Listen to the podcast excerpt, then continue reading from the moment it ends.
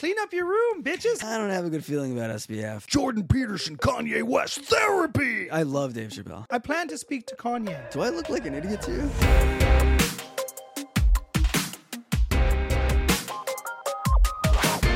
Welcome back to Buckle up, baby. uh, episode 45. We're renaming it White Devils. We had a week, Michael. yeah, we did. We found a corner of the internet. It's not a corner I necessarily want to be a part of, but I will say we're out of the dip for now. We we, we climbed our way a out. fun week. Hmm? We had a fun week. So what happened? Uh, we had Harry on last week. Rabbi Harry Rosenberg. Rabbi Harry Rosenberg, right? Yeah. Um, and he was probably the first guest we had who was like, like, um, classic podcast guest in, in terms of like he's got a little bit of following, he's got something to say, and he's, Mhm. he'll say provocative, crazy stuff. Um, whether or not you think it's crazy, just like A unique perspective, a unique guy, right? You can't find anywhere else, Mhm. and uh, and it's cool because it worked in a sense. Like it Yeah. got people freaking watching on Yeah. TikTok and Instagram. had a and, video uh, pop off on TikTok, which now I think has it's not many followers, but it's climbing and things. Yeah. There was activity. I could feel activity. percentage wise, we like six, we have like six times the amount of followers we did All last right. week. It's fun. Doesn't matter how it happens. It Yeah. happens from the grind. Yeah, So congrats. Good for it's good. Yeah, it's you. good. It's a good lesson in like being here Yeah. because we were when the Kanye thing came up, we are here Yeah. and like we asked Harry and we already had a, a recording set up. So like, An why not come by? Yeah, A podcasting infrastructure in place to talk about something like that. exactly. Um, are there any other thoughts to talk about with regard to what's going on in the world with anti-Semitism? Because I want to get you want to get back to talking bullshit, or you want to talk real? I do want to get to back to we, we we can talk the anti-Semitic stuff first, guess- and, then, and then get into it. Yeah, one of the things that I felt was urgent, like really two to three days ago, was the Chappelle monologue that everybody now has exhausted and talked about. So I almost feel like a lot's already been Hmm. said about it. But I definitely want to talk to you about my take on it. We discussed it on the phone a little bit Yeah. because, you know, uh, I'm a Jew and a comedian and a creative and all of those things. So, and free speech and all those. Like I advocate for all those principles and ideas and there's a huge risk of looking totally hypocritical um, Yeah, when calling out Dave Chappelle or addressing or criticizing any of the things he's saying. But I don't think I am at all, and I'm gonna be critical, but I can defend it. I think well without with seemingly at the risk of looking hypocritical, but not actually being hypocritical, and I can defend it. I'm curious to hear that, and, and also throw in how this is any different than the trans stuff that Okay. you supported him. I've with. thought about it. Right, I I did hear. support him through that. Yeah, Okay. showed up at his house. You wrote him No, letters. I supported him through that. Yeah. Um, let me say off the bat, as everybody knows, you and I are modern Orthodox Jews. Okay.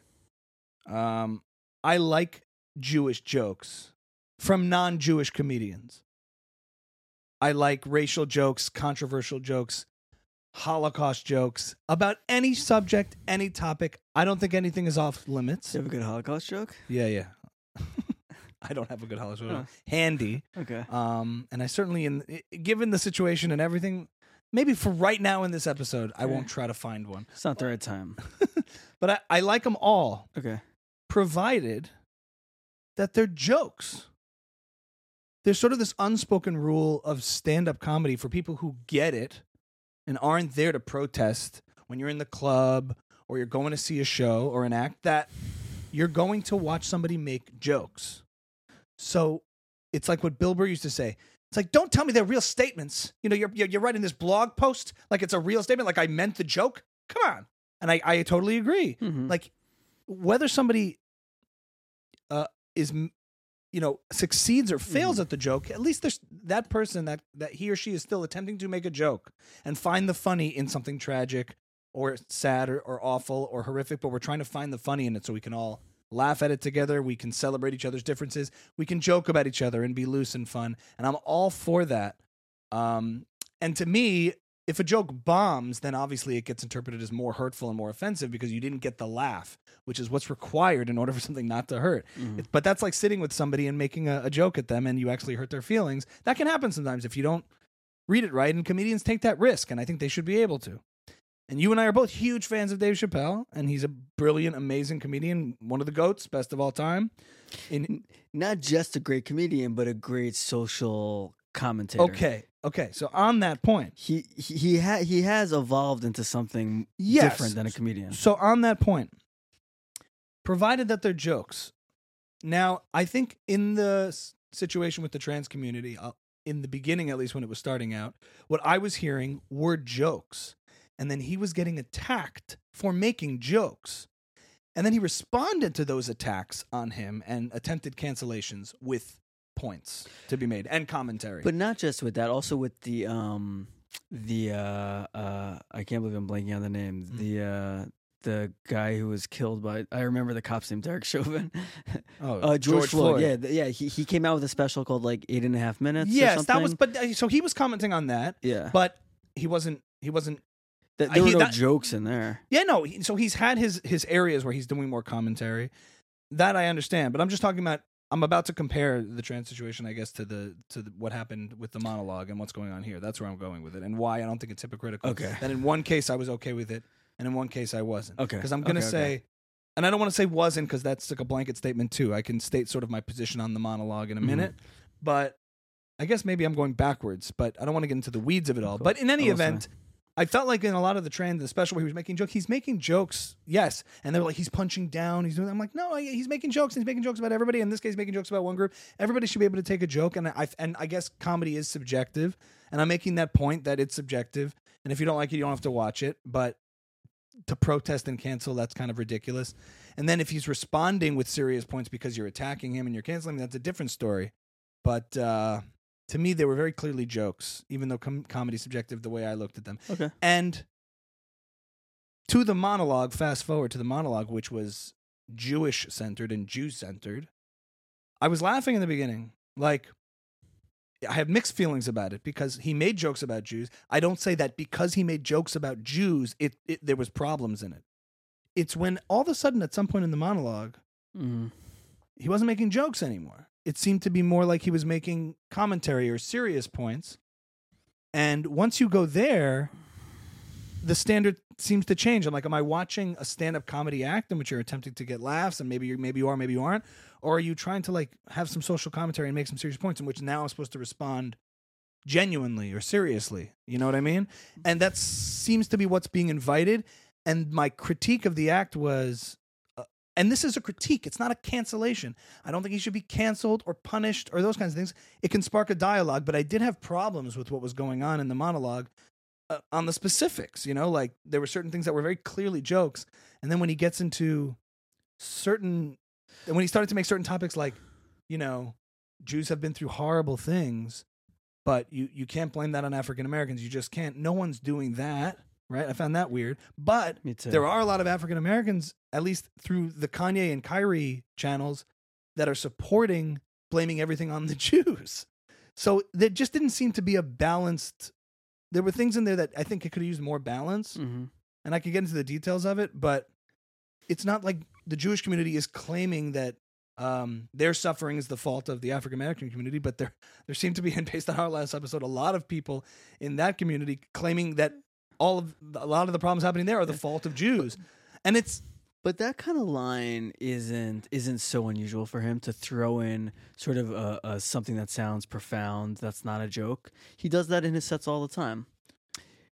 yes, but Not- I'm not- saying not given just the in response uh, to like the trans stuff, like off out of set, Yeah. like within the set, he'll Yeah. he'll he'll throw a line, but like yeah, yeah, but you know, like um yeah, he'll he'll say things like that. I understand, but if he's going there, Yeah, then what I think it's fair to to to sort of have a critical lens on what he's talking about. And then we're talking about yeah, not fair. criticizing Yeah. it from a comedic standpoint. Ah, the joke didn't work, the joke did not work. Then it's like, okay, you're making a point here. right. And now we're talking a little bit more on a serious plane. Okay, if we want to talk more profound, Yeah. I get it. I'm not saying he he's not allowed he's allowed to do that within his act. But now we're changing the, the we're, we're moving the goalpost a little to say, okay, so what are you saying now? Because what has happened in the context is that Kanye West made crazy anti-Semitic Mhm. statements, and Kyrie Irving posted a link uh, to a, a movie which is really problematic and full of anti-Semitic tropes. Okay, what should happen to them is one question. How should we respond to that? We've talked about that a lot. Mhm. How should we react? Should we punish them? I liked what Jon Stewart was saying. It's like it's not going to help. We're not going to change people's thoughts by punishing them. Fine, but it's like Dave Chappelle. I get it. It was not like he was agreeing with them per se, but uh, you know, and he, there was parts of it where he was like, "They're crazy," but I get why they think that way. You know, he was sort of yeah, I picked up on that. you know that he's saying i get why you think that way he's like but that he if i watched it twice so the first time i was like what but then ugh, i'm losing my train of thought because it was so fresh to me when it happened Mhm. but then when he starts to um starts to sort of validate their feelings Yeah, without offering a strong enough counter yeah. I know he said, and you know, there are a lot of black people in Ferguson, Missouri. Doesn't mean they run the place, but you know, I don't know. Like there was just something that was sort of imbalanced about it, and then to close Yeah. with whoever they are Yeah. was just like, okay, we we went out of the joke range. From I, I liked when he said about Yeah. ma- mafia Italian. Like I liked a lot of the jokes, and I'm laughing. But then it reaches this point where, you know, he's validating their feelings, and he's not really working hard to dispel them. Yeah. I felt yeah, even I think if you can't maybe like break down his set to explain exactly why, I also heard like a dog whistle in Mhm. there. Um, the same way I heard in Russell Simmons' response, and like I hear, I've I've heard in a lot of responses, like in Whoopi Goldberg's Mhm. response, like the same thing of like, Yeah. of like, okay, I'll sh- like I'll stop saying it, Mm-hmm. but uh, doesn't mean I don't believe it. I heard I heard that also in Yeah. there, and that was pretty that was pretty uncomfortable. Yeah, and it's it's very revealing that you know what a lot of people have this myth narrative idea about in, in maybe Jay Chappelle shedding light on the fact that people in, in the black community feel this way, in the African American community feel this way about about Jewish people, and that can spark an interesting dialogue and how we and it can validate what we've been saying that maybe just this whole slap on the wrist Yeah. doesn't work. But I'm just saying, um, yeah, I don't know. The more I sat with it, I, I don't think we're just looking at jokes anymore. Yeah. That's what I mean. It's not, and I'm not off saying we should cancel him. I'm just saying we're not evaluating what was performed as Yeah. just a comedic set. Yeah. If all of a sudden he's making profound, serious points, Mm-hmm. then we have to we're, we're responding a little bit differently. It's resonating differently, and you know, Kanye said horrible things, and he made jokes about that. I think he did a good job unpacking that. Then he went to bed, and like he, I don't want to go through the whole act. It's funny in Yeah. the beginning. It's very funny, but then he starts to go into like, Yeah. well, but look, there's a lot, Well, he's he's doing like the, a lot. He's doing the Jon Stewart thing that that always annoyed both of us. Where like, do you want to be a social commentator or do you want to be a Yeah. comedian and make people laugh? Right. Like, you're, it seems like you're doing both. He he did that whole special where he just called out the executives at Comedy Central who stole, you know, who he you know he kind of claimed like stole his his Yeah. um his IP and then wouldn't, didn't make that wouldn't give it back to him. That that wa- that was a like. Uh, a protest set Yes, that he did that was like you know so so you but that was fine in terms of. there was nothing racial about that. No, no, no. I, I'm just But I saying. know what you're and I'm just saying. saying. Don't don't just say I'm just a comedian Mhm. when you're gonna do something like that too. So so when you do something like that and you do eight and a half minutes or whatever it was about George Floyd, Mhm. and then you do a monologue on SNL, we don't just look at you like you're a comedian. You're not like. uh Whoever I don't even know, like Sebastian Maniscalco getting up there, like Mhm. you, you're you're someone people look to to understand what's going on in the country. Right. So it matters what you say about this, and I think people wanted him to make sense of it to them right. like to to be some kind of conduit between like the Judah, Jewish community and the black community. Mhm. And he and he and he sort of wasn't. He was sort of like, no, I'm I'm like I'm in Kanye's camp on, on Mhm. this one, guys. I'm just I'm just I'm just not gonna. I'm not just gonna say it. I'm I'm like a little bit gonna like defend him a Mhm. little bit, um, and like explain him to all of you. Yeah. And and I'm not like really gonna tear down what he said. So if you watch it carefully, and since he's dealing with such a delicate, fresh, raw topic, right? Mhm. It's it's very sensitive and requires like every beat and sentence sort of matters. So like even just this is like almost a, a comedic critique because he's doing a monologue in the form of stand up in some way. If he had just said, "Now look, there's a lot of Jews in Hollywood, like a lot. No, get me wrong, but that doesn't mean we run the play. Like if he had said it like that, that that feels different to me than like a lot. Long pause. Yeah. Sit with it. Let be, and then I, I'm, and I know I'm getting into the weeds of it, but the reason is if we're now uh, establishing that we're evaluating this as serious commentary and serious Mm-hmm. points to be made, and he, in a way, comedy is always has an undertone of that. I'm not saying he can't say what he said. I just I hear myself saying this, and I don't think it's hypocritical though, because I think in a lot of ways, because I like a good Jewish joke that digs at Jews Yeah. from from in jest. It's almost like when your friend's joking around with you, and then all of a sudden starts saying something that's not a joke, and you're like, you know. So I think that's what happened here. You're like, "Ah, this is good, dude. Yeah. Hey, you realize like what just like given the context of what just happened, yeah. you know. And I heard Judy Gold speak about this on CNN because she just wrote a book like about free speech and what comedians. Yes, I can say that. And they were asking Judy Gold on CNN, "What did you think?" He's like, "Well, I like Dave. You know, Dave is Did, a did Elon transition? What is who is that? No, no, but Ju- no, Judy. You know who Judy Gold is? No. not Elon Gold, but Judy Gold.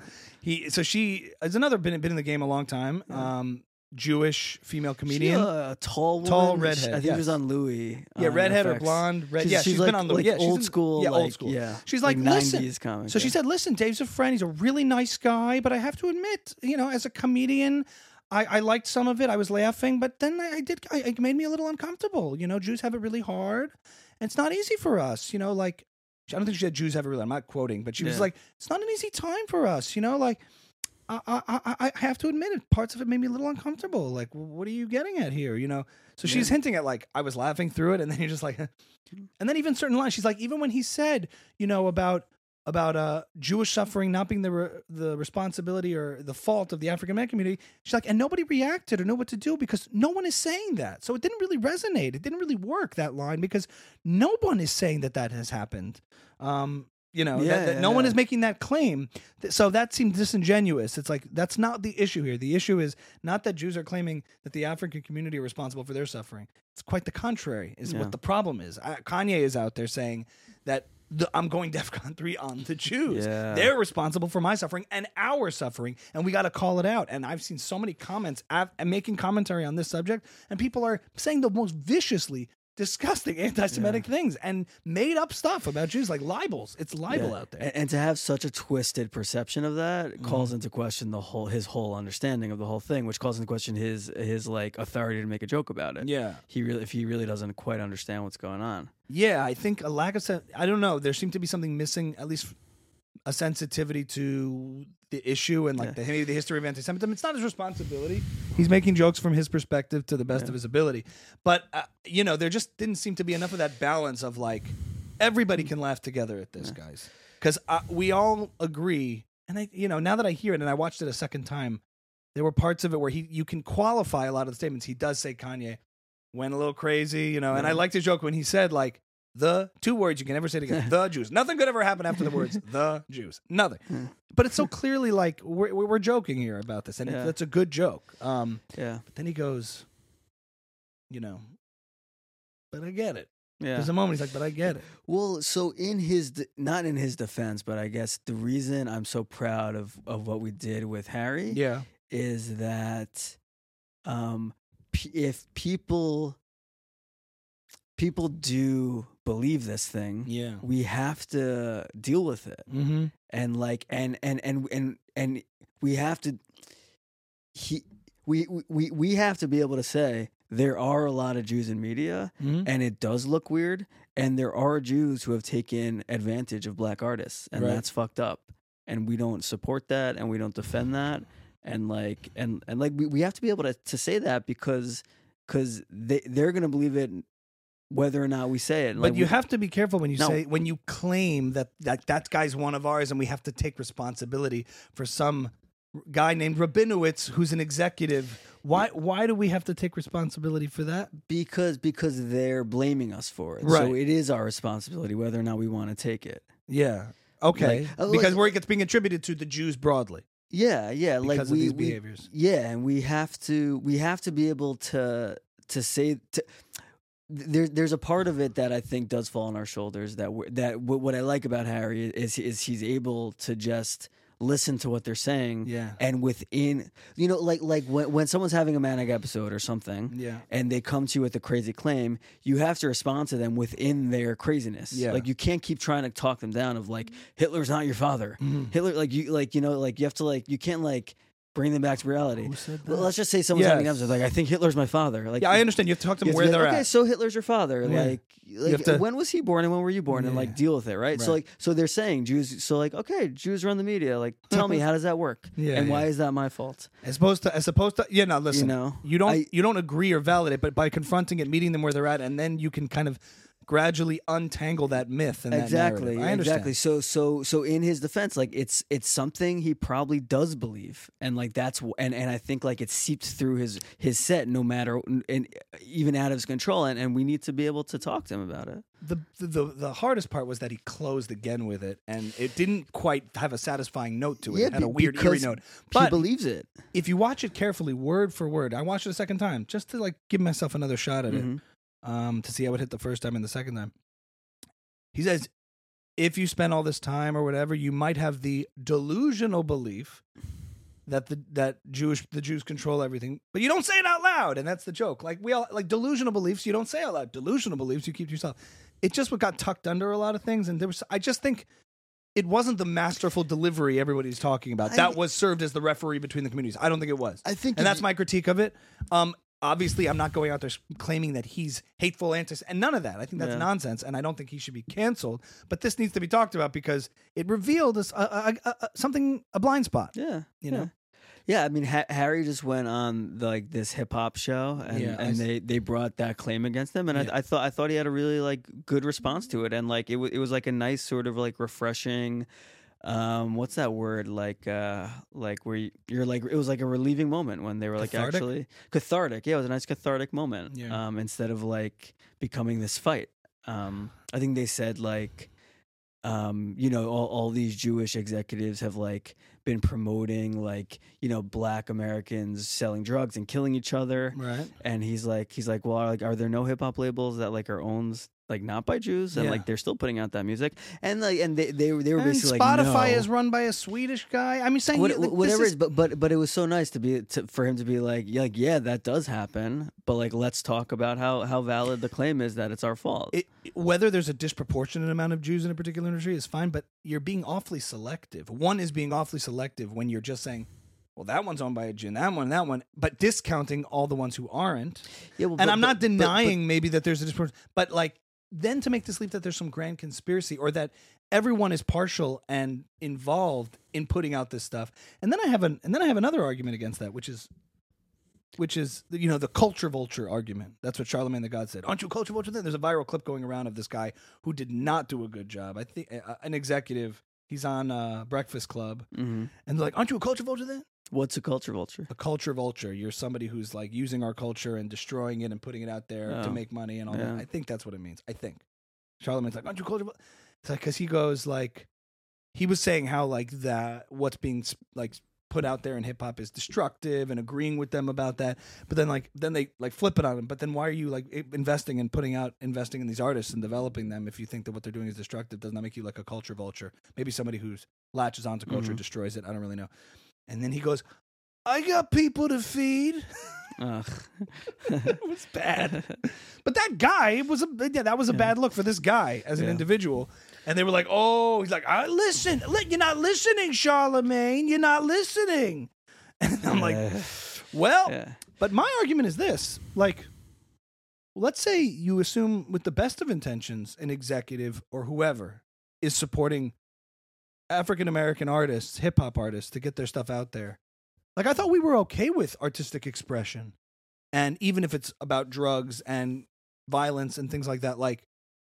People are reflecting and expressing their honest experiences in their music, and it's resonating with millions of people around the world. One can argue that's an argument in the culture is that good is that bad does that promote um, lifestyle that's not good and destructive?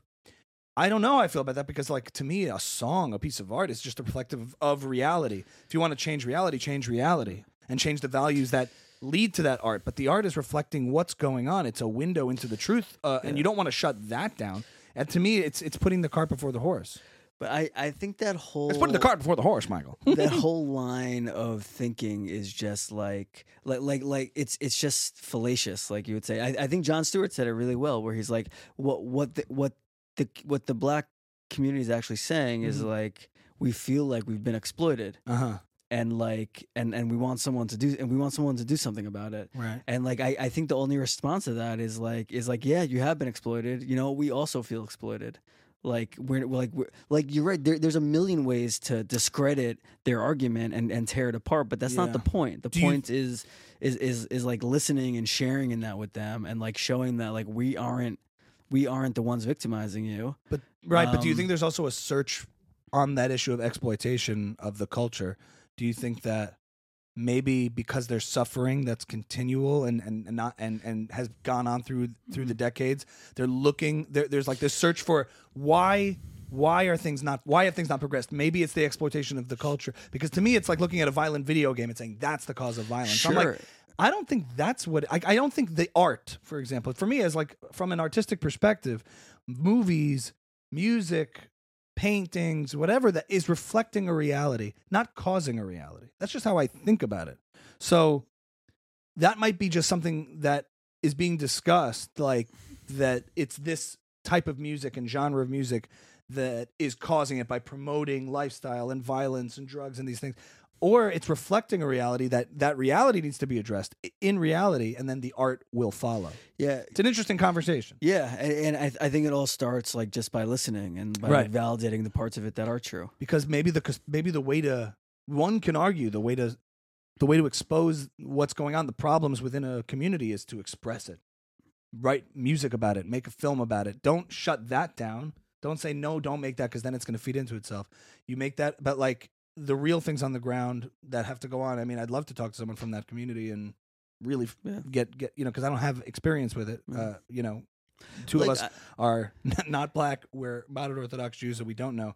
But what Jon Stewart is talking about is that uh, the punitive shutting it down that's not going to do anything. He's like he's they're they're grown ass men. We're not going to change people's thoughts with punishments and fines. That's true. yeah That has to be true. And that's why like you have to allow people to say what they say. To me, canceling, we already have a mechanism for canceling. It's called jail for violent crimes. If you commit actions of felony and violence and all these other things, then you get canceled, you get removed, Mhm. right? Like speech is different than actions and we're we're like muddling the two together and we're trying to come up with this new sort of punishment that's not you know what I mean? Somebody if Kanye West vandalized a, a synagogue or he started beating people beating Jews up in the street, that's I'm not defending him, but I'm saying Mhm. okay, he has said something horrible, needs to be addressed and confronted. And yes, there's the social cancellation. I don't think brands have to work with him. They could do what they want to. That's part of the free speech. You get it. You have to, you know, you can't dish it out if you can't take it. Like Mhm. I get that too. But beyond that, solving the problem, under, having more of a mutual understanding of things, Yeah. dispelling the myths about what a lot of people believe that have resonated with Kanye and Kyrie's movie. I don't say Kyrie posted the link. I don't know. Yeah. But that movie and confronting those claims and dialoguing, I it has to be much more constructive than a pat on the back. We called it out. We shut it down. Totally. We made them pay a fine. yeah Yeah. You have to be able to walk and chew gum at the same time. That's not defending anything they said. Obviously, that's the opposite. It's calling it out.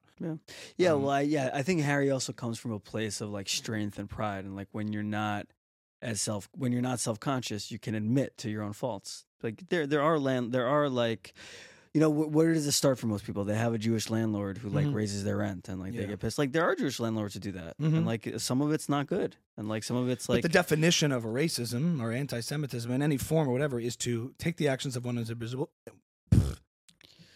Take the actions of one individual. yeah, Look at what is immutable about them, and then blame that immutable kind of characteristic, like their race yeah. or ethnicity, Yeah, but- and say there's this whole. That's what you But, know. yeah, and that starts with someone who's That's a been human who's problem. exploited and is suffering. So like, let's listen to them when they want to talk about it. no, I Yeah. get it. I get it. It, it. But I'm just saying that. Um, You know, it is it is racist and it's. I'm, I'm, not, I'm not. I'm not saying it's not. I just. I just. you're saying it um. You're saying it isn't. no, you want. I, get I, it. I just. I want to like. I want to actually like defeat it and Right. move forward. I don't want to like keep keep ourselves in this. Hey, loop. listen, and Jews have a concept of, I, I'm, I, rel- you know, practicing Jews have a very strong concept of this I, value called, you know, sanctifying God's name. I mean, we wouldn't do that, like the idea of acting in accordance when you're, you know, we learn about it in school. Mhm. The concept of making sure you're acting like your best self and putting your best foot forward and having, and, you know, a- acting in accordance with like good values and being good to other people especially if you're wearing a kippah in mm-hmm. public. Why do we have that? It's it's it's because you're representing your you know not mm-hmm. just yourself, everybody. So we understand that that people are going to perceive that you know when you do something good, they're going to perceive it collectively. It's how Yeah. human beings work and operate. So we don't pretend like. I get that the strictly individualist argument doesn't always resonate because you're like, well, that's just one. Okay, but if it's happening repeatedly with somebody, you have to address. Yeah. You have to address that. Even you know you don't have to take responsibility for it. Mm-hmm. You know, Yeah. for better or worse, someone has a misperception of you, and it's going to cause problems. You should- Yeah. It behooves you to correct it. Yeah. Good night. Yeah. Yeah. Does that cover Yeah, if you- everything? uh, Yeah, just if anyone's listening, go watch Jon Stewart on Colbert. I thought I thought he said it really well. Well, you know, it's it's it's it's interesting. Eh, the face is okay. He's always like, you know, you know, Stephen.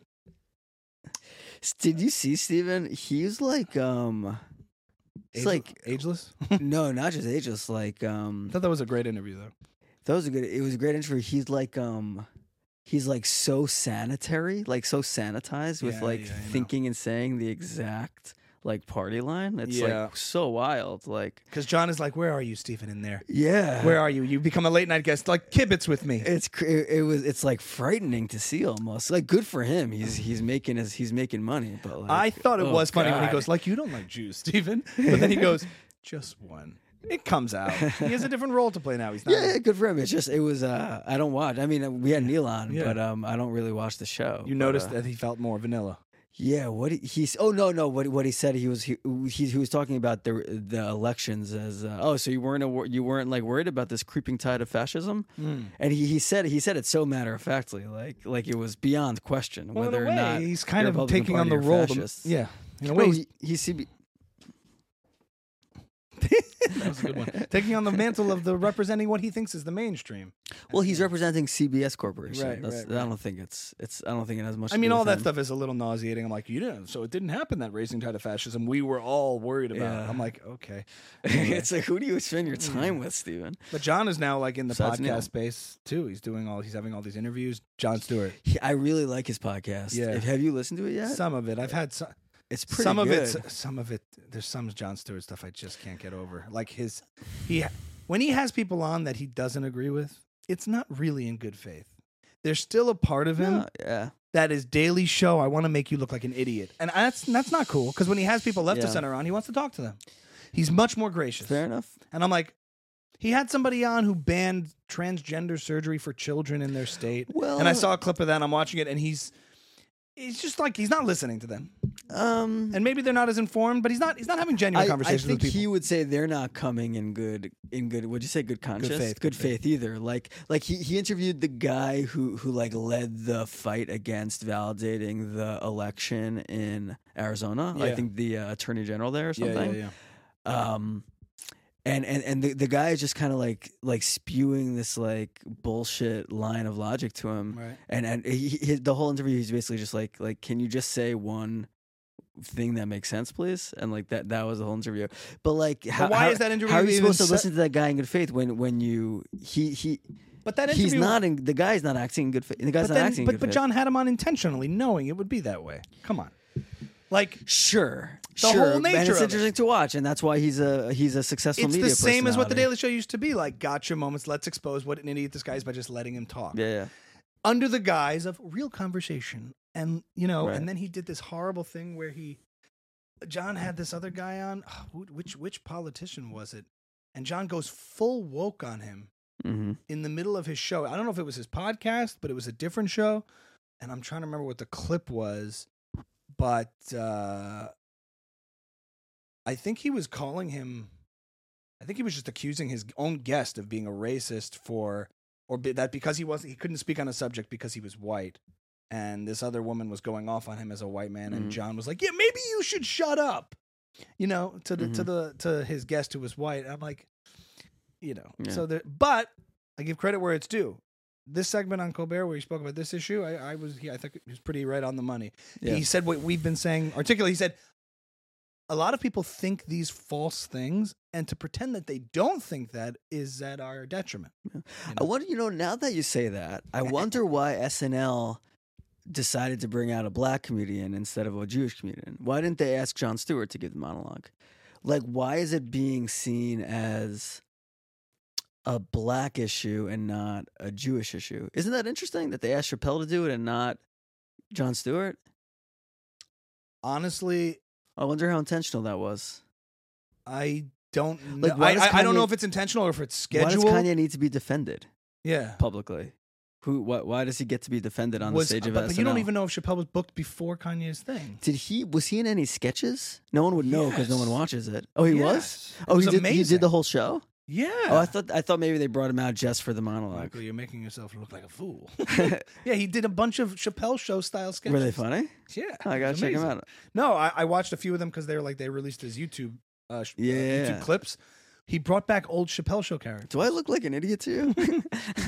You look like Storm the Capitol. Um, okay, He- okay, I'll watch them. No, I he was love on the- Dave. I love Dave Chappelle. yeah, yeah. He, no, he. I, I saw clips on YouTube. I didn't watch the the show Yeah. live or anything, but on yeah, who does? Pete no, but he Davidson's brought back mother old does. Chappelle show characters for some of these sketches. Oh, that's cool. Like they did a Game of Thrones thing, and he Oh, brings back s- his guys, like the crack, the crackhead. Oh, cool. I'm just here for some Dragon Rocks, Yeah. baby. it's hilarious. That's doo doo, baby. Oh, so maybe he was scheduled to be on anyway. I, I, yeah, I don't think it was like I don't I, I don't know if from what I understand and what I read a little bit online and it's online so Mhm. take that for what it is. He they did a rehearsal. They had Chappelle on. They did a rehearsal before they go live and he did one monologue and he tossed it. Oh, and good for this him. one. He's cool. I love him. yeah. He did this. They didn't know. I love the guy. So he subversively did Good this for- thing. They thought it was going to be one thing. So I don't know if I can blame SNL. How are they going to know he's going to say that? yeah. If that's true.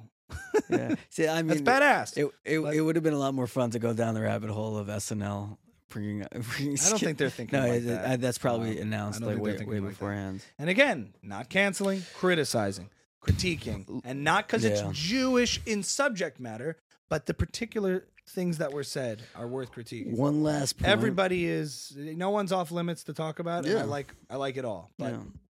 Dave, you're invited on to yes, the show if you want anytime, to talk and I'm, about you it. know, and we can we can chat about that. Um, one last point, and then we really can leave this in the in the rear view. Yes. Um, I saw Lupe Fiasco comment on this. Okay. Um, and he's interesting because he's like also pretty super, definitely anti-Israel. Um, if I if I he's very I anti-Israel. know the name Lupe Fiasco. Lupe, but I can't put a he's uh, he's like a hip hop artist. Oh, he was yeah, yeah. big in like 20, 2008, yeah. 2009. I hear, okay. Now he just kind of exists. I Yeah. don't know what what he does anyway. Floats in the culture. Yeah, but he's like just like one of these like hip hop icons for for whatever Yeah, reason. yeah, yeah. I, I love I actually love his music. Mhm. Very anti-Israel. I, I would have thought he'd be in like huge support of Kanye, but he he did a whole. He was telling some stories about how like insane Kanye is, like from having toured with him, Mhm. and he was basically like, what Kanye does is show is show us how hypocritical we all are. And, and how much of an enigma each of us uh, each of us is like Kanye will say two directly opposing statements Right. and like as an artist as, a, as an artist it's sort of like almost like his performance art of being like we're all hypocrites we Right. all we're all enigmas none, of- none of us make sense and he's just like this is just the latest sort of thing that kanye is performing of like I, like I, I don't know how intentional it is but i thought it was like a little bit of a, of a redeeming way to see just like an artist that i like um i thought it was like it was a nice little positive uh take on it Yeah, but that implies to me that Kanye is just this like toying with us and he knows what he's doing. I don't think he really does. Well, I no, I don't. I don't, I don't think all artists like are that calculated. Some they just act sometimes, and and and that's that's what they do, and it it, it could destroy your life. It Yeah. could kill you. It Well, could Jordan destroy Peter- your yeah. Jordan Peterson was being was being interviewed by Andrew Schulz or the or the other way around. And I saw clips of it. Um you know, and he was like uh well, you know, the problem with minorities is they're annoying, you know, because they can be disproportionately successful, you know, even in a majority country, and everybody resents that. And Schulz goes, wait, wait, wait, uh, you, you mean like that's how people perceive minorities, right? Not how you feel about it. yes, thank you for clearing that up. Yeah, yes, yes. Thank you. They'd come after me for that, you know? He's like, that's how that's how people see them, not how you see them. But he says, I'm plan I'd li- I, I plan to speak to Kanye. That's what he said. Oh, I'd like to know what's and he's like, why? He's like, Ugh, what a he's so gross sometimes, Jordan Peterson. why? Wouldn't that be what a stunt? What a stunt! What is Well, he gonna right, get Jordan out of Pe- Kanye? Give me a break. Well, 'Cause he's, a psychologist. Give me a break. and it's now being marketed. Jordan Peterson, Kanye West therapy. Dude, this guy is such. You think he's cloud chasing? I think he wants to be famous. Jordan? so badly. Yes, I. I mean, Oh, I know. Look at that- you going yes, off. I. Yeah, yeah. We. I've always said this. Mm, I- you've always been suspicious. Why does he need a show on the daily? Why does he need a show? Does he not have enough money? Does he not eno- have enough audience? Why can't he just put his phone on his desk and upload to his YouTube channel anything he wants and sell ads? Why does he need a show on the Daily Wire? um, audience, reach, resources, he has reach. access. He Not has really. all of it. He has all of it. I mean, he must, but How much money does he need? He's a, he's a philosopher king who lives meekly in, in, in Canada with his loving wife Why- and daughter. why are you? He doesn't live with his daughter anymore. Why are you so suspect? They sleep in the same bed. Why are you so suspect? You just went off. Because cause the thing, uh, him him 'Cause when I s- interviewing I Kanye tr- just really, yeah, that really, that really I, just fi- nails I think that would be really fascinating. Jordan Peterson is ascendant in the culture, influential, Yeah. not on Kanye's level, a psychologist who understands the mental health element of it. And he said, Well, you know, I'd like to figure out what's going on. That's what I'd like to figure out. And Oh, problem with geniuses is that you're a genius and it comes with a lot of baggage. And he'd like to really understand that the fact that because Kanye is an artistic Yeah. genius, you should be interested in the subject. you psych- just made the fucking point. As a psychologist, is it like is it healthy for your patients to be interviewed on on YouTube? He didn't like, say publicly? as a psychologist. That's my take on it. That it would be interesting because Jordan Spears Peterson would. I know you find it gross because you're like, oh, look at him. Like, he, he. I don't know if he said I'm planning on it. He said Yeah. I'd like to because I'd like to figure out what's going on. Yeah. And Did he mean it like like I'm trying to I'm trying to make it happen, or I'd like to? Because I'd I'd also like to. In that case, Jordan I Peterson is in a position now where he can reach and talk to anybody he wants Yeah, to, which yeah, is great. yeah. Why is that a bad thing, Michael? that's not a bad thing. Why is it a bad thing that he puts himself together and makes content that's valuable for the masses on a much bigger scale? You're very, you're getting very worked up about this. I, you were much more worked up than me. I'm only matching your energy. I just Yeah, don't. I don't get your suspicion. You always think there's some ulterior motive or agenda that's malicious. I think I think he's just human. He's like- Human. Yeah, they, I get it. It has a look to it. He knows what the optics are. But you don't know him like I do. do you know that he had a segment on the Daily Wire where he had a, a, a person on sitting with him to to challenge him on everything he's gotten heat for? Who's like a friend of his who's left to the left, yeah, and basically gr- grilled him on his like tweets that got him in trouble, yeah. on his stuff that he went after Elliot Page on, Mhm. on the uh, sorry not beautiful tweet that got him banned for the fat shaming one. He had him on, and he just like was grilling Jordan Yeah. and they had a back and forth. I, you know, sponsored by the Daily Wire. It's on the thing, and they're at the Daily Wire headquarters doing it. But he has a guy on to do it. Yes, Daily Wire is trying to create a multimedia empire that combats in every sort of way in enter, in, in all form in all avenues of the culture the opposing side of the culture, which is what it is. Woke, left, Marxist, I don't know what you want to call it. That Mhm. that sort of agenda driven stuff. We don't have alternatives to that. And they're trying to create the alternative and he wants to be a part of it, which I think he's earned his stripes. Um, not everyone is, uh, you know. I think he's earned his stripes. You, you, I'd like to see him with his shirt off. Should- Why? He should do more content with his shirt off. I think you'd get more eyeballs. Mm, that's not. That's not. I think he should Not being it. blindly defensive. I'm just like Do you you're think- being blindly offensive. Do you think he has a lot of shoulder hair? No. No? Um, He's I would a, doubt a that. hairless. Mm, he might be a bit beastly. He's in Alberta. You need a lot of hair Yeah. to stay warm. Yeah. Mm. Um, but you're you're, be, you're being blindly offensive. I'm, I don't know if I'm being blindly. I just. I just I just have this uh, gut feeling about him. You know, you well have you heard of the Sam Bankman Fried thing? no. You haven't heard of it? SBF? Oh, SBF 50. The the uh, SBF 50, yeah, they're uh, they just they just is this? discovered SBF 55. It's coming out this summer. What and are you all- talking I'm very excited. You haven't heard of SBF, and you're on YouTube and and all this stuff. Sam Sam Bankman Fried. I'm probably about to know what it is, yeah, but go. about a year ago.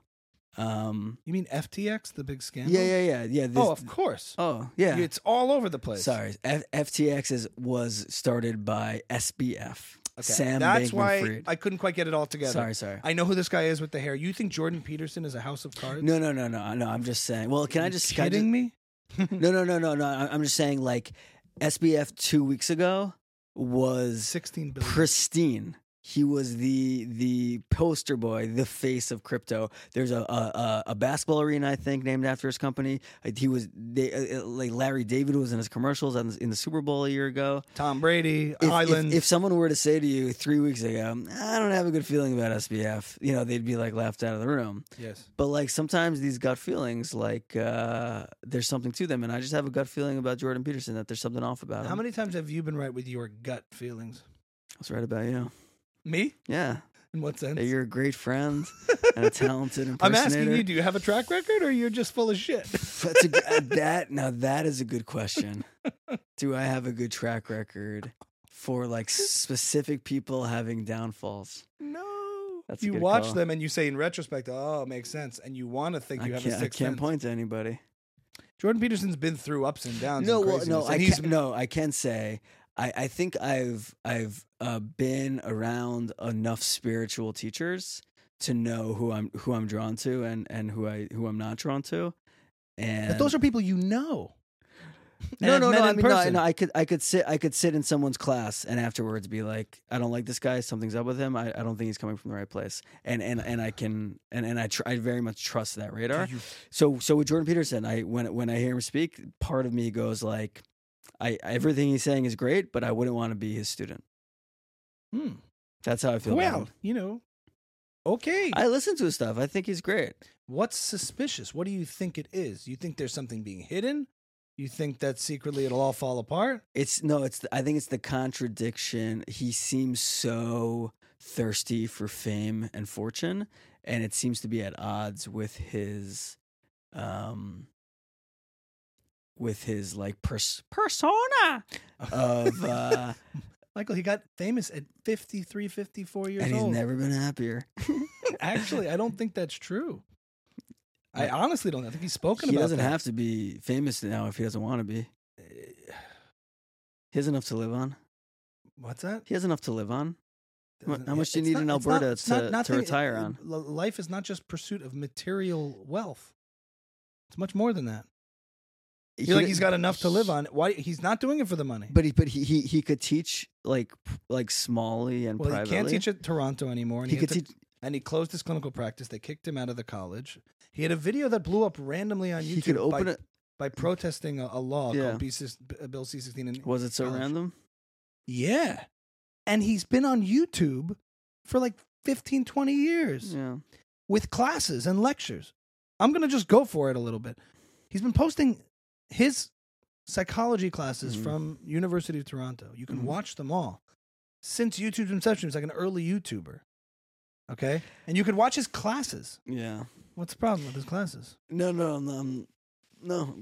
Keep going. You've been he, and, and and if you go back to early interviews from the 80s and 90s, there's clips of him saying the same stuff, same message. yeah. He's had a clinical practice for many, many years, lots and lots of patients, and helped lots and lots of people. I, I guess that's bad in your uh, estimation.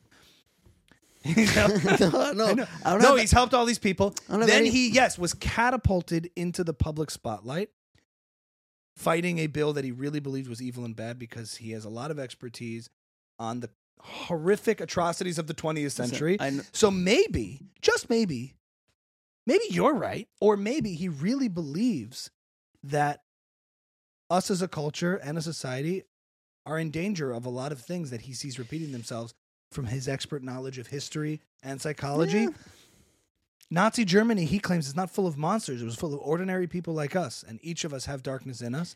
And now that he has this huge platform to spend this message, I believe he thinks and genuinely believes he can do a lot of good and is doing a lot of good. Mhm.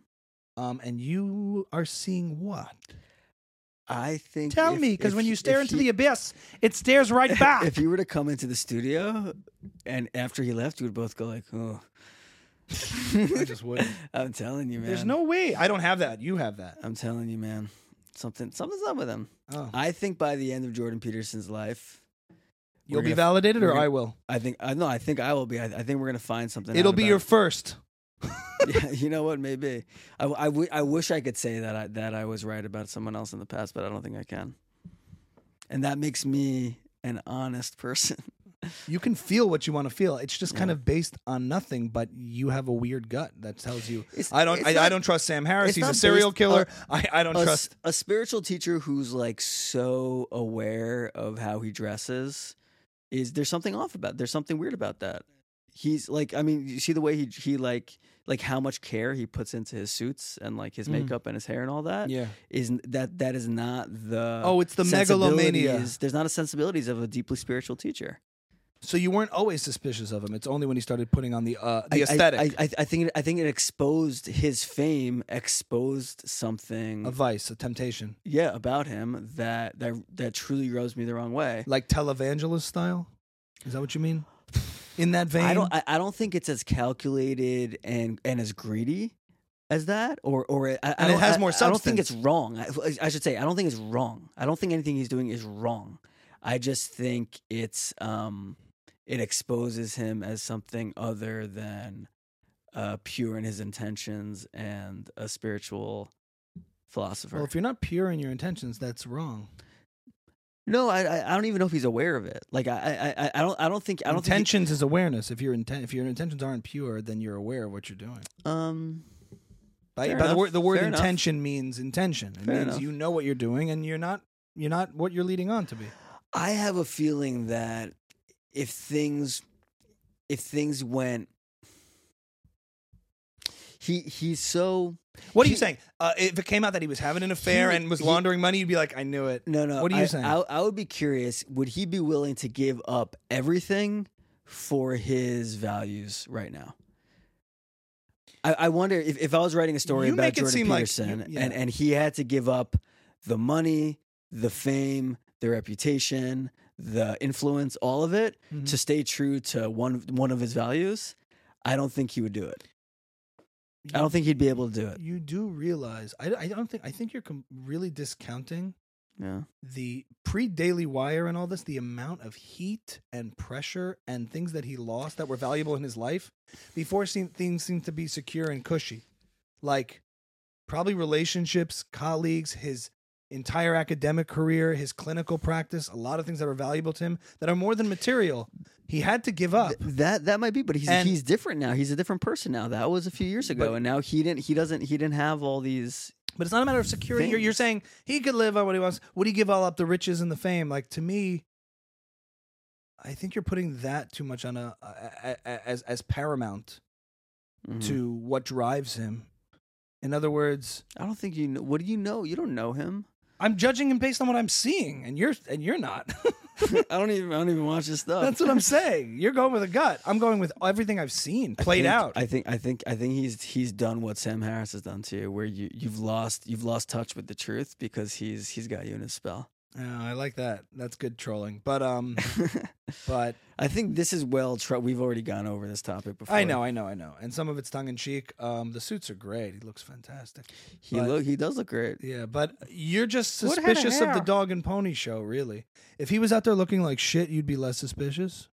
If he was just in like a sweater, looking sloppy like a like a teacher, but with all the popularity, like Well, I'd be I'd be less. it's less aesthetic to you. That's rubbing you the wrong way. It's the whole dog and pony show. It's going on in front of yeah, a but massive as- audience. aesthetics are part of a, of a spiritual life, and that that I don't Spiritual life, like. He's he's he's not just a he's a spiritual teacher. Isn't Yeah. he? yeah.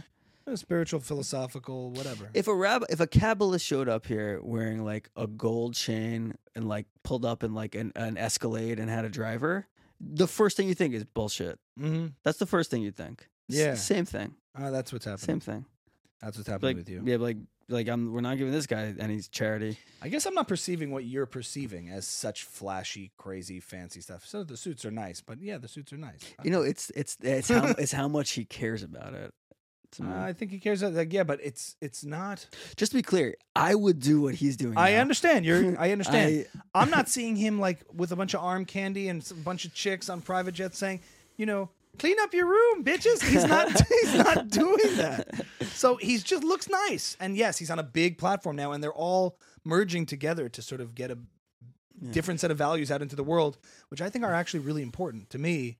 You know where I stand politically and stuff like that. I think it is important to have a counter narrative in which standing up for traditional, uh, some, certain traditional Yeah. institutions and norms like that matters. Like we, this stuff doesn't happen come out of nowhere where all of a sudden society start, we're seeing a lot of unraveling of like a lot of real like iconoclast like like sacred institutions that are being destroyed and, Mhm. and I don't want to get into it but I think it is damaging and I think what he's doing is valuable in a lot of ways especially for religiously minded folk like yourself giving a lot of intellectual credibility to the religion to you know people who are religiously inclined but don't know how to articulate it andrew schulz said to him what you've done that's so important is there are things that people think and feel and they don't know how to say it or articulate it and you've been able to do that for so many people they feel a certain way they think a certain way and you've been able to relieve them of having to put it into words for themselves because they don't know how to say what they're feeling but Yeah. you've been able to say what they're feeling Hmm. um, but yeah the three-piece suit bothers you so discount all that shit trump 2024 Ivanka's out. yeah Yeah. has he lost it Krystal and Saagar had a pretty. Do you know um the guy from The Intercept, Ryan Grim? sounds familiar He had a well, the, their whole their basic thing was like uh he was uh he was coming at it. He can't. He, his his real rise to fame was was drain the swamp. yeah That's what worked for him, and he, Right. he can't he can't do that anymore because Yeah. he he can't be like drain the swamp. Like, bro, it's your swamp. mike pence is out too Yeah. So mike pence says we need new leadership I think we, we did amazing things during the Trump administration. the one We accomplished many things. I never really done Mike Pence on the pod, but we need new leadership. Yeah. the one thing I would not do is count Trump out. No. I Oh, oh, I oh, wouldn't. I, had to wouldn't. Un- bet you mean underestimate him? Yeah, or count him out. Like if, if I had to bet right now, I would say like He's the nominee. it's DeSantis and Pence who are going down, not Trump. I like so. like every how many times can we make that mistake? I'm gonna say it like this. I, I, it crystallized for me as I was walking to the studio this morning, Yeah.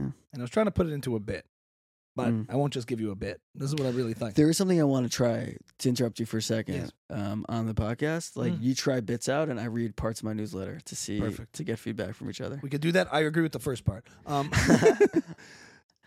I think it's like this. Um, if America is one big American family, right? Uh-huh. Trump is like the the boyfriend that the mom keeps bringing back in, The, The sister, stepdad. the sister. or no, no, or the, the mom, the mom of our family, whoever that is, proverbial mom, Uh-huh. keeps bringing this boyfriend back into the house to our dysfunctional family. The boyfriend, the stepdad. I'm trying to figure out what's a better way to what's Mhm. what's a better word if he's the stepdad or the boyfriend. Anyway, he's like America's. He's like if we're one big family, the proverbial mom of America is bringing this boyfriend in, and sure he can be a little charming and coarse. Maybe he fixes some things around the house, but he rips the family apart. he he favorites certain siblings, he kicks certain siblings out, and if one sibling wrongs him the wrong way, he's in the bad graces of the boyfriend, and he treats the mom like crap sometimes, and sometimes he treats her great, and it's crazy, and then they break up, then he comes. So if he came in in the beginning to the dysfunctional family, fixed some things around the house that some siblings like, some siblings don't, in the end, he Yeah. still rips the family apart, and DeSantis is like the guy you finally settle down with, who's like, I'm gonna, uh, you know, the, the the safe married dude. I'm trying to like put them in, I li- into this I- category, I- into this into I this like- uh, scenario. I like it, but I, I think it works well with Republican with- audience with your your sister who everyone wants to see happy, but she just keeps Oh. choosing the wrong guy. And and with this, you're just like, all right, DeSantis isn't great. He's a but dud." He's not Trump. Yeah. like as long as Trump's you, the slut that he- Yeah. she just keeps But banging, and you're just the, like, oh the boyfriend who comes around but is also loaded. Yeah. So like you're always kind of happy when he's there, but like at the end you're always like it's not worth it. he even can get the neighbors together to accomplish things, Yeah. like in the neighborhood. That's the foreign policy. He can even get them to do certain things because there's a lot of issues. Like I even saw, look, on Trump stuff. Like I watched some of his speech. Right, he said some things that I really would want to happen policy wise, like term limits for congressmen and senators. Senators? No, congressmen. Senators have term limits, don't they? No. I'm, I'm, I think they both do. no, there's no term limits in this in the in the Congress. I think that's both House and Senate. You There don't have are to rerun for You have to Congress? run. There's no term limits. Oh, I mean you can run as many times as you, want. You can keep going, and you have career politicians, which is what we have. Nancy Pelosi's like 89 years old. You have term limits for the president. It Yeah. makes. I've always said, and a lot of people like uh, in my and in the circles I've read and stuff like that have advocated for term limits for Congress. Why? For a couple of reasons. One, you don't get career long politicians who can then lobby and have special interests for years and years and years. That's the swamp idea. But it's also the first term is spent not actually doing good policy, but trying to raise money for the second term and making sure you don't do anything too risky in the first term. and you're always trying to run for reelection. If you knew you only had two fixed terms, you're always worried about your next election, so you're never going to do anything that might compromise that. That's the point. If you know you have a single term, let's say one six year term, you're paid a million dollars, like that's it, flat fee, million dollars or whatever it may be. You have six years. You're not no reelection. Do whatever you have to do. Make the most of it. Be a public servant for six years. That's what you want to try and get it done. There's no incentive to re- have reelection. There's no incentive Mhm. for special interest groups. You're not raising money for any campaigns. Most of them are just career campaigners running election after election to stay in power and then move up to committees and all this kind of bullshit. Term limits is an amazing idea. I love that idea. No one talks about that, idea, and Trump did. And I'm like, oh, but there's just so much. That's a good idea, but there's so much baggage that comes. with it. It's like when he announced, I'm like, and I knew it was going to come, but it's like the way every the what it does to the rest of us Yeah. in the, in the discourse in the body politic is so awful. And he didn't concede the last election. And that's fucked up. Yeah. I mean, that alone. S- it's- it's- Yeah. You know that alone, like the, the the norms, like we talked about yeah. it's like I get it. It's a fun show. Entertainer in chief. Like you know, he's good off the cuff and on the mic. He can do amazing things. My Trump impression, I, like I got it back when I was watching.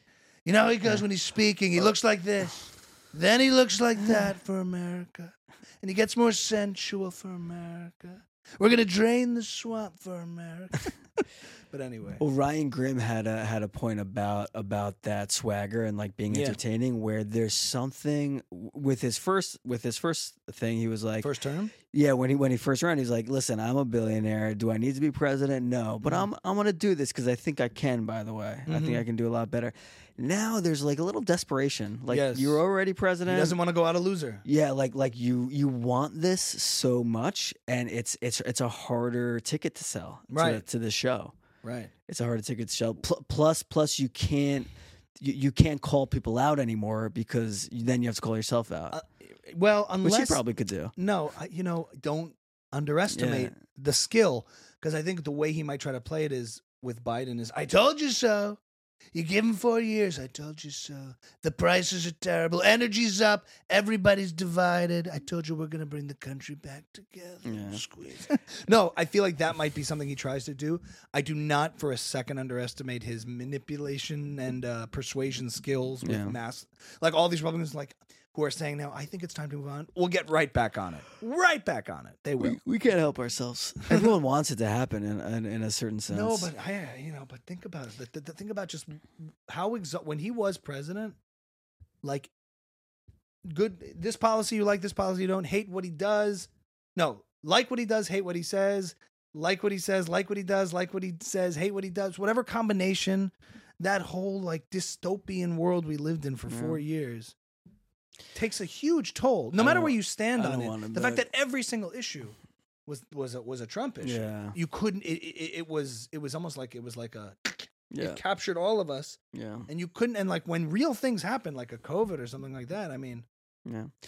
Was DeSantis? Is he a del- election denier? DeSantis? Does he? i don't think so Yeah. i don't know i don't know him that no he's not i don't know if he was involved he's a governor No, I know, but what's it? Does he? Does he say the election was stolen?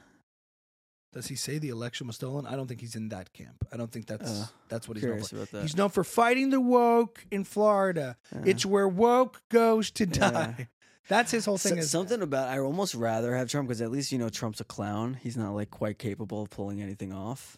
what do you mean as opposed to like a ron desantis He's just he's just like a sociopathic, narcissistic clown who's not trying to change anything. He's just trying to get attention for himself. Like with someone like DeSantis seems like smart enough and conniving enough to like to like do some real damage. damage depends what whatever you that means. Yeah, whatever that Might- means. he might do good Like I mean to to, to bring it all back. You're for- just a nihilist. You No, want to- somebody. to bring it all back for a second, like what the thing I'm really afraid of, and I almost don't even want to say it out loud because I don't want to manifest it, is Mhm. like um, to bring it back to the anti-Semitic stuff. Trump, the whole anti-immigration thing for Trump happened when he went to a rally and someone whispered in his ear, "People are into this thing." He said it, and he saw the kind of reaction he got. He went, "He went, oh wow, people are really reacting to like Immigration. to anti-Mexican, anti-immigration thing." And then that built into build a wall, and that got a better reaction. And he's like, "All right, this is my platform now because I was getting good feedback from the crowd." Like, there's gonna come along someone who says something a little bit dog whistly anti-Semitic and gets a good reaction, and they're like, "Oh, this is playing well," and then, and then that escalates and You're escalates. taking a little bit away from Trump though, and his sort of like I, ability to be intuitive as to what would resonate to begin with. It's not like he said anything randomly and was like, "Oh, I guess I'll go with." Oh no, sure, no, sure, no, no. He he, chose that, but but but I- but I'm just saying, like policy followed feedback, like and and like in like if if the feedback like and now it's it's it's pretty normalized to Much- to but- to. yeah. To like to like have these like anti-Jewish like com like opinions in public, if, if if like if the feedback goes to a certain politician that like oh wow this anti-Semitic things are really playing well Right. like that that's that's so that- who's more likely to pave the way for a demagogue like that that actually responds and resonates with anti-Semitism? Mhm. A DeSantis or a Trump? Well, I, I'm I'm worried that no no Trump Trump Trump yes, but but I'm, I'm that. worried that someone like DeSantis um, would sort of learn from that and do it even better than Trump could do it. Cause, Mm. There's 'cause- no way. No one No. can do that kind of reading and A/B testing on audiences. The policy wonks are policy wonks, and they do that, and they're boring, and they're not the most charismatic. Like DeSantis, yeah, he Florida is where woke goes to die. That's it's you're, you're not. It's not like hilarious. Mhm. It's like yeah, but he's a classic the truth is I've Republican never classic, seen, and you never seen him speak. I've never seen him speak, and I I, just what imagine what he's like. DeSantis is like a governor. Governors, DeSantis, he's like Jordan Peterson, right? No, but you have to realize, like governors in general Mhm. are mini presidents. They that's why they they generally like are electable. Mhm. Governors are running states. They have the they, they have their own senate. They have their own kind of miniature model Mm-hmm. of of executive function. They know uh, you know executive experience. That's Thought he was the mayor of South Beach. Ah, yeah, yeah, yeah, yeah. but like senators, congressmen are sort of insiders, political insiders who have been in Washington and all those things. So that's why there's always this argument. I have executive experience. I've been a governor. You know Mm. and they're about they run on the idea of problem solving within specific things. They they problem solved in the state. They've dealt with issues those kind of things. They brag about their numbers in the state and stuff like Mhm. that. But anyway uh, uh, i just started seeing the same old stuff happen. Analyzing trump's speech sort of apologetics doing acrobatics to say well what was interesting about this from people who are like otherwise sound conservatives you start to see this sort of compromising of, of principles, conservative principles for Trumpic, Trump being more for Trumpism. You start to see that, and like I admit, like there was something. If you if you l- lean conservative, I don't know if policy follows audience or if Trump makes the audience follow policy because on policy, his first administration was pretty much like cut and dry. A lot of just straight up conservative things, except for trade. He was weird on trade, which is not typically conservative to be anti free trade. Mhm. But in terms of Supreme Court justices, in terms of, uh, you know, a lot of things, cutting regulations, tons of regulations, I believe, from what I looked into. I think Kevin O'Leary said it in an interview, so that's what I mean by looked into it. Oh, there's this is like I've never seen before. Regulations cut like mad. Um, He was heavily invested in uh, FTX. Was he? I got to we, we got to put that on the shelf for a second. But I just mean his record. Like when he was running again, Ben Shapiro did a video. It was like, "Why I'm voting for Trump the second term and not the first term." It's like it's really good. His record is really good. Do I like his behavior? No. Do he, does he have bad tweets? Like really bad? Bad. Really bad. I can't do Ben. Pisses me off. Yeah, that's. I thought it's pretty good. It's really bad. But his record on policy is actually really good. Like really good. Yeah, and his behavior can be asinine, but his his record is really good. If you're a conservative, so whatever. Not saying I'm not going to vote for him again. Nothing. I don't have it clinched. Anyway, Michael, I don't know what to make of it. We'll see how it plays out. It's going to be exhausting because he's he's in, so Good it's a force to be reckoned with. For America, um, FTX, Bitcoin. We talk crypto, Web three bullshit. Yeah. The guy lost sixteen billion dollars in two days.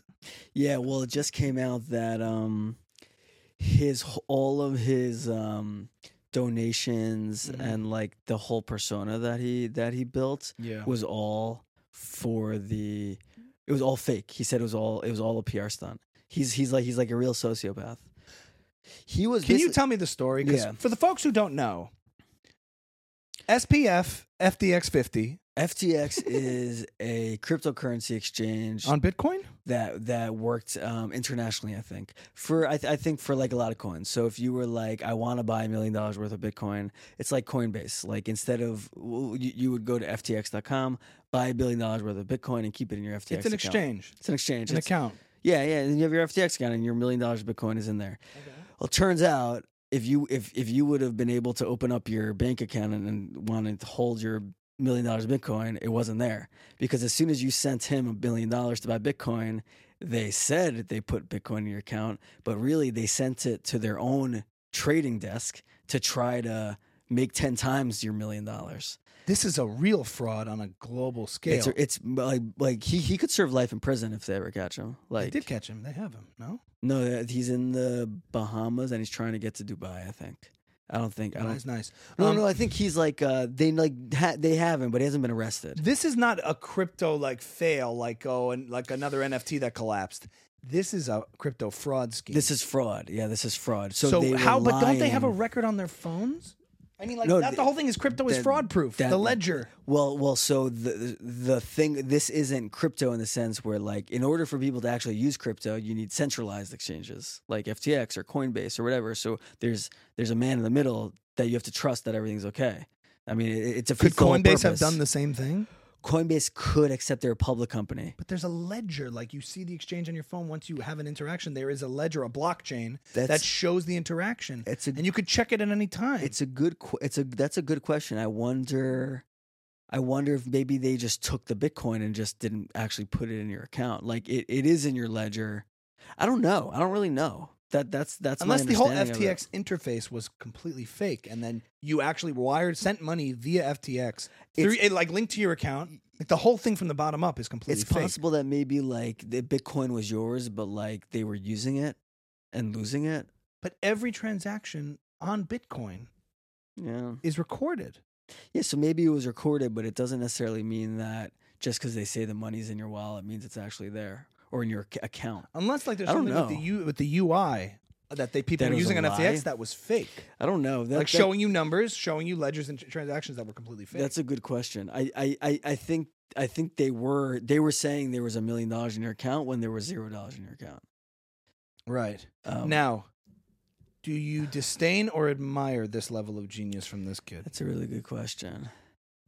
You evil some bitch. Um, no, I mean people are really really wiped out, and it's probably going to set crypto back like You think any poor people 10 have years. any real impoverished people had Not- crypto? not power. There was probably someone our age who had two hundred fifty thousand dollars to to buy a house or to send their and he, kids to and he private did school. FTX.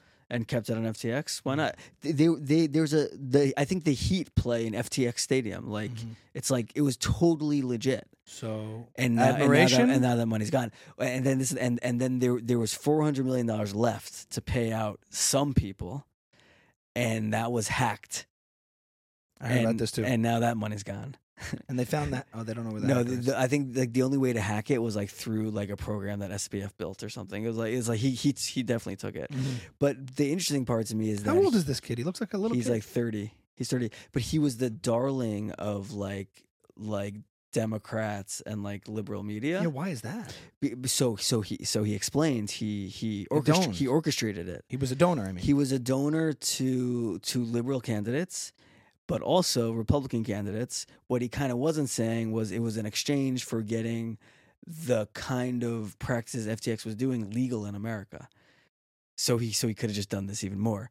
But but but that was sort of glossed over and like the new york times just did a profile on him and like they didn't mention like fraud or anything. Like he was like the darling of like he was like the new jp morgan they were calling him for like liberal america where he was funding like all of these candidates and all these media organizations and everything so I ask you again: mm-hmm. admiration or disdain? um i don't i don't really i don't really admire it i, don't, I really don't Because Jordan Jordan Peterson, you have a problem with putting on a suit. This kid, you're like respect. well i i i res- Got to respect the hustle. I respect his level of self awareness in in a way. in a way. no, there's something sick and No, twisted he, no, how you could pull he's a do this off, but he didn't a pull it off. He didn't pull it off. He didn't pull it off. He could have. He might have. So what happened? Where's the actual um, money? Like he's funding Democrats with what money from what accounts? Where is the money? the money people he Oh, we're was using him. your money. Yeah, Yeah, yeah, yeah. that's what it was. He was using your money. So it's money. a Ponzi scheme on He- a crypto crypto he- Ponzi scheme. Yeah, it's not a Ponzi scheme. It's just fraud. He he Yeah, he wasn't taking money. He wasn't ever planning on paying anyone back. It was just it was just fraud. Well, Ponzi means right, like you're giving people money back from other people's loans. Yeah, yeah. This was he was taking your money and, then, and then trying to make more with it and also using it.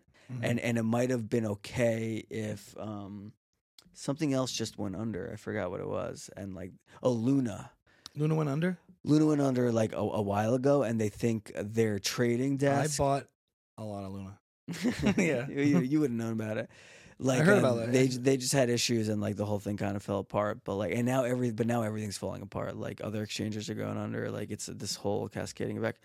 The the point the reason I brought it up though is because a few like like a year ago on our podcast we were just talking about like the promise of Web 3 Mhm. and like Naval, Ravikant, and Chris Dixon and all these people. Everyone can be rich. Yeah, yeah, exactly. You can be rich too. Yeah. And it's just kind of funny to me how, it, like, the unpopular opinion was like, this is all a scam and none of it makes sense. And like now it seems to be Told you so. uh, happening. yeah, there's a clip of Warren Buffett and I forget this other really wealthy older guy who was like, "Yeah, "There's no product there." Warren Buffett's like, "If you don't have a product that's generating wealth, there's nothing there." And then this other guy said, and he was just saying, "It's nothing. There's nothing here. If it's too good to be true, it is. It's Yeah. very obvious." And it attracted all these insane people. yeah, yeah, yeah. um, I'm feeling a little nervous because I'm a little older now as an adult. Where like when we first got into the job market, the economy it collapsed. It was 2008, 2009, and we knew Mm. nothing about it. And I still know nothing about it, but it seems like pending collapse. Don't you feel like you're in Mm. real estate a little bit? I don't know, housing prices, like economy. There's all this like you know when there's like a vibe in the air, all these like articles and people yeah. kind of talking about like loom, loom and doom. Is that the right word? gloom, gloom and doom. I always get Looming doom though would make sense. loom. Looming doom, Yeah, Like gloom the- and doom. gloom and doom. Oh, just this idea that like things have been. I don't know. I don't follow really housing market prices, those kind of things, boring stuff like that. But do you think so? Is everything about to collapse? Yeah, I think that's that's the that's the conventionalism that things are about. There's about to be a recession. Yeah, Right. I mean, Facebook just fired eleven thousand. That's what I mean. I keep seeing all this like for work. Yeah, it's harder to probably a lot harder to get a job now. There's eleven thousand Facebook employees who are looking for jobs now. It's Wow. not good. Um, yeah, it's all it does. Yeah, yeah. This is like um. Well, this is what happens when during a recession the scams get get un- uncovered. That- That's what happened to Madoff. yeah. Like yeah, as yeah. soon as as soon as something they're kind of that's what I mean. on. This is rem- I'm, it's bringing Yeah. back my mind to like Yeah, no, you're right. Yeah, yeah, yeah. crypto punks fall. Boom, boom. Yeah. No, but- I want. I do you think there's gonna be a VeeCon too? yeah, announced it. Really? Yeah. Uh, this now this is the interesting one. Okay, let's try to go. this is because I mean it's it's like last year. Last year was on the brink. I'll This manifest is- it now. I think this year would be interesting if I spoke to them about actually like talking one on one on a panel Yeah, about content strategy. We'll see what happens by that time. yeah. But I would like to see if maybe Gary and I Just be could chat about. No, it's funny. It's so meta. Like I followed his advice, not from him, but yeah.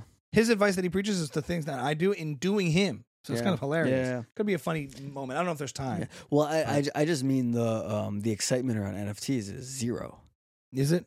What about what about Gabe I- Weiss and the Stoics? I'm the That- only one of us who owns one. It's doing well. I wish I wish I had I wish I had been able to buy one. How's it doing? Because I can't seem to I tra- think find it's, it. it's um you Is it bought up? it at like 0.08. I think it's at like 0.2. It's good. What does that mean? It's like doubled your money a little bit, a little bit more than that. So I have five dollars. If you were to sell it, um, I want I want to like check my wallet one day. it's not. it It's be not a. There's no NFTs now that. I well, I shouldn't say that. good time to buy. Unless the entire thing just is Disappears? No, the technology doesn't disappear though. That's but but this this use case for it is is meaningless. Like um, and NFTs, like Gary says, are very cool. It's a very cool idea, but it doesn't mean that uh, Bored Apes are going to be. The thing. If they're not cool, then they're nothing. Like there's um like if if there might be something else that you can use an NFT for, but like I don't know if would I want to. I would not buy a Bored Ape now. What's Bitcoin at? If I had to guess, I would say like. uh Eight thousand. Seven Is it possible it's down? I think like maybe thirteen thousand. Is that Oh. possible? From sixty? Should I check? No, not on the pod. from 60. Ethereum is like uh, like hovering around a thousand, 1200, a thousand. That was at like five, six thousand, I think. Yeah, just wish I bought. I would buy if. I had a lot of extra money now. I'd buy a lot of Ethereum. That's Okay. what I would do. Well, I think Bitcoin and Ethereum will be the ones to come out of this, and nothing else. a lot of things And to and the Stoics by Gabe Weiss. a lot of things to look forward to Yeah. and dread and get excited about in the future and be cautious about anti-Semitism, the presidency, Web three, The economy. Bitcoin, crypto, the economy, and the Buckle Up podcast going to the moon, baby. White That's Devils, Buckle Up. Episode forty-five. Thanks for watching. We'll see you on forty-six. Was that an embarrassing Interesting high get- five? Yeah, it was. we always finger you. Exciting guests coming up.